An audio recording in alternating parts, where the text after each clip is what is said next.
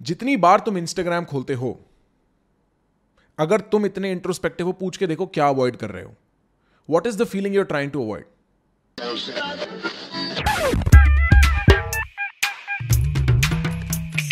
पहले वो पूछता है what is that one emotion that is fundamental to the individual and then he does not automatically think कि वही इमोशन सोसाइटी के लिए फंडामेंटल होगा। एंड देन ही आस्क और सोसाइटी के लिए वो फंडामेंटल इमोशन कौन सा है? ठीक है? Because it is not the same an individual and a society is not the same the sum is greater than its parts ये वाला फ्रेज सुना है कि एक बार हज़ार लोग मिल जाते हैं तो वो हज़ार लोग से भी बड़ी एक चीज़ बन जाते हैं। एक सोशल बॉडी बन जाते हैं। उसके अलग रूल्स हो जाते हैं।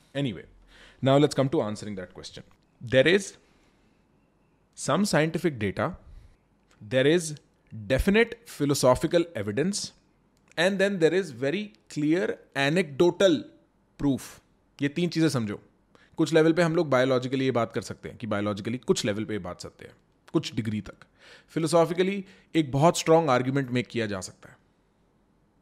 और एनेक्डोटली अपनी ज़िंदगी में मुड़ के देखोगे तो बोलोगे हाँ। ये एक इमोशन है that guides most of what you do and that emotion is pain and ये जो पेन है it is not the kind of pain you get from चूटी मारना खुद को। It is almost like you have you heard of cosmic microwave background C M B in physics कि एक background में शोर हो रहा है, हमें पता भी नहीं चल रहा अनलेस हम स्पेशल लेंस लगा के देखें। Infrared lens and what not it is very much like that हमारी पूरी लाइफ की गवर्नेंस एक अनअवेयर लाइफ की गवर्नेंस एक अनअक्वायर्ड लाइफ की गवर्नेंस एक पैसिव लाइफ जो हम लोग सब बात करते हैं ना कॉन्सेप्ट लाइक मासेज या वो रोबोट्स बाकी दुनिया तो रोबोट है, बाकी दुनिया तो मासेज है what we are talking about is the unaware masses And all these unaware masses are moving in a way where they're trying to avoid pain. And not all the pain is obvious and overt. बहुत सारा जो pain है it is like the under part of the iceberg जो पानी के नीचे है और ये जो पेन है ना, ये डे टू डे लेवल पे तुम्हें क्या क्या करवाता है। जितनी बार तुम इंस्टाग्राम खोलते हो, अगर तुम इतने इंट्रोस्पेक्टिव हो, पूछ के देखो क्या अवॉइड कर रहे हो। What is the feeling you're trying to avoid as as soon as you start a meaningless conversation almost anything and everything you do is trying to avoid the fact कि तुम्हारी ज़िंदगी के साथ एक लेवल पे पेन एसोसिएटेड है। It is almost invariable वो किस चीज़ का पेन है उस पर कई सवाल किए जा सकते हैं। वो इग्नोरेंस का पेन है वो आइसोलेशन का पेन है वो किस चीज़ की सफरिंग है जो तुम डे टू डे लेवल पे महसूस करते हो। Just as a mere fact of existence when Buddha says life is suffering when Hindu saints have said some variety of life is suffering, there is a certain amount of unfelt suffering that we do not actively feel जिसको लेके हमारा दिमाग एक story नहीं बनाता है कि ये दर्द क्यों हो रहा है। बट वो हमारे डिसीज़न बहुत लेवल पे गाइड कर रहा है। Some spiritualist say that you can enter a transformative state जहाँ पे तुम इस इस दर्द को प्यार के लिए त्याग सकते हो। And maybe maybe it is true it is still believable but it is too what would I say it's too magical. It's too magical. And so even if you try and walk that path, because I'm not I'm not saying everybody is foolish and everybody is a scamster. Maybe there is something out there. If you walk that path, the path of the here and now, वो विपස්සना वाला path हो गया या तुम्हारे और दुनिया भर के गुरुओं के पाथ हैं maybe you'll get there but I don't know how much of it is valid if you're living in the outside world.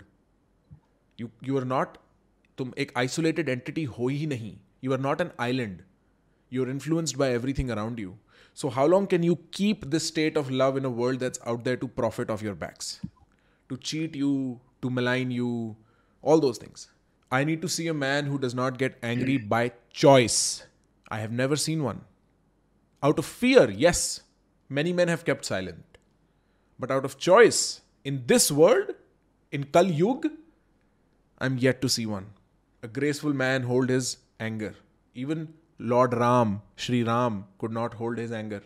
The one fundamental driver for the masses is pain. They don't realize it. They are not active to it. And what sort of the spiritual idea that appeals to me the most is you can clean your windows to see pain clearly and thus act in awareness फिर तुम सिर्फ़ उस pen से unknowingly guided नहीं हो तुम्हारा remote control वो दर्द नहीं है तुम्हें पता है वो रिमोट कंट्रोल कहाँ है और तुम उसके साथ इंगेज कर सकते हो that I think is a fundamental existential philosophical proposition that we all kind of sort of felt अगर मैं मतलब लिटरली एक एग्ज़ाम्पल ले लेता हूँ। जिस दिन मैं बहुत बिज़ी होता हूँ ना, ठीक है, थोड़ी तकलीफ़ होती है ज़िंदगी में, जो भी मेहनत लगी, जो भी जो भी।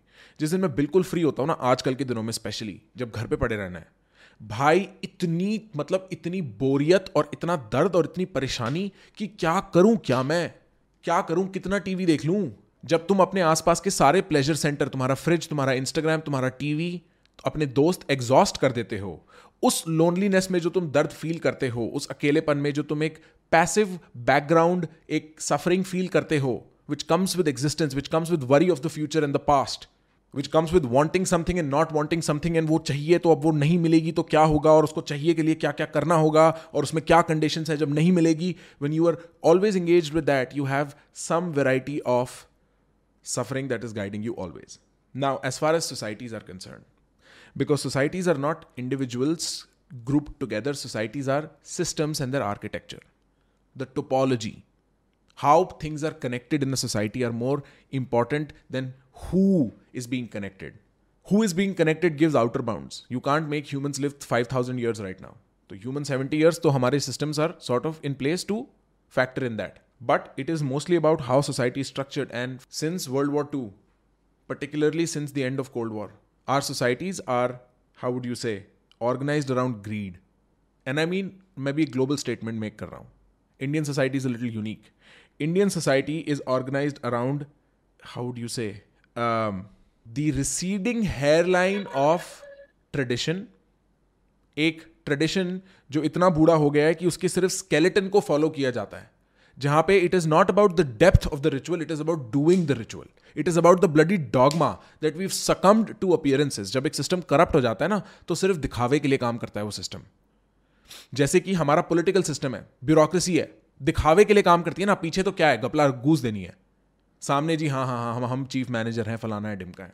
तो India is mix of that and then this new onslaught of western capitalism and you know greed does decently well for societies it produces decently well off societies if you see अगर तुम individual individuals को systems को incentivise करो greed के साथ they produce innovation that helps we are not dying at the rate we were hundred years ago but at the edges at the extreme cases जैसे वो बंदा याद है मार्टिन स्क्रेली जो एक अमेरिकन फार्मास्यूटिकल हेड था he had invented some medicine for cancer or something like that diabetes one of the other that he was charging thousand of dollar for at the edge तुमने दवाई बनाई पैसा कमाने के लिए।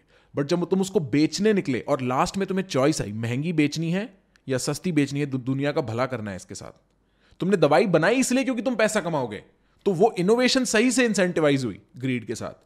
But at the edge at the top when it came down to how much money you're are to charge that guy charge thousand of dollar and he at a whole police police क्या court ये, वो finally I think he ended up in present So that is what I mean. At the edge, greed incentivizes poorly, but for the median, greed incentivizes nicely. Right? So, like, there is something very unique about exploiting our biology that capitalism inhabits. Um, and so the world works on greed right now, which is to say, it works on money. It's true it's the worst part of the material system but it's true it's also it's like it's not it's not entirely okay to look at money as just deceitful and bad and whatever but for the individual it's pain bro if you like what i do do not forget to press the subscribe button. Please. Thank you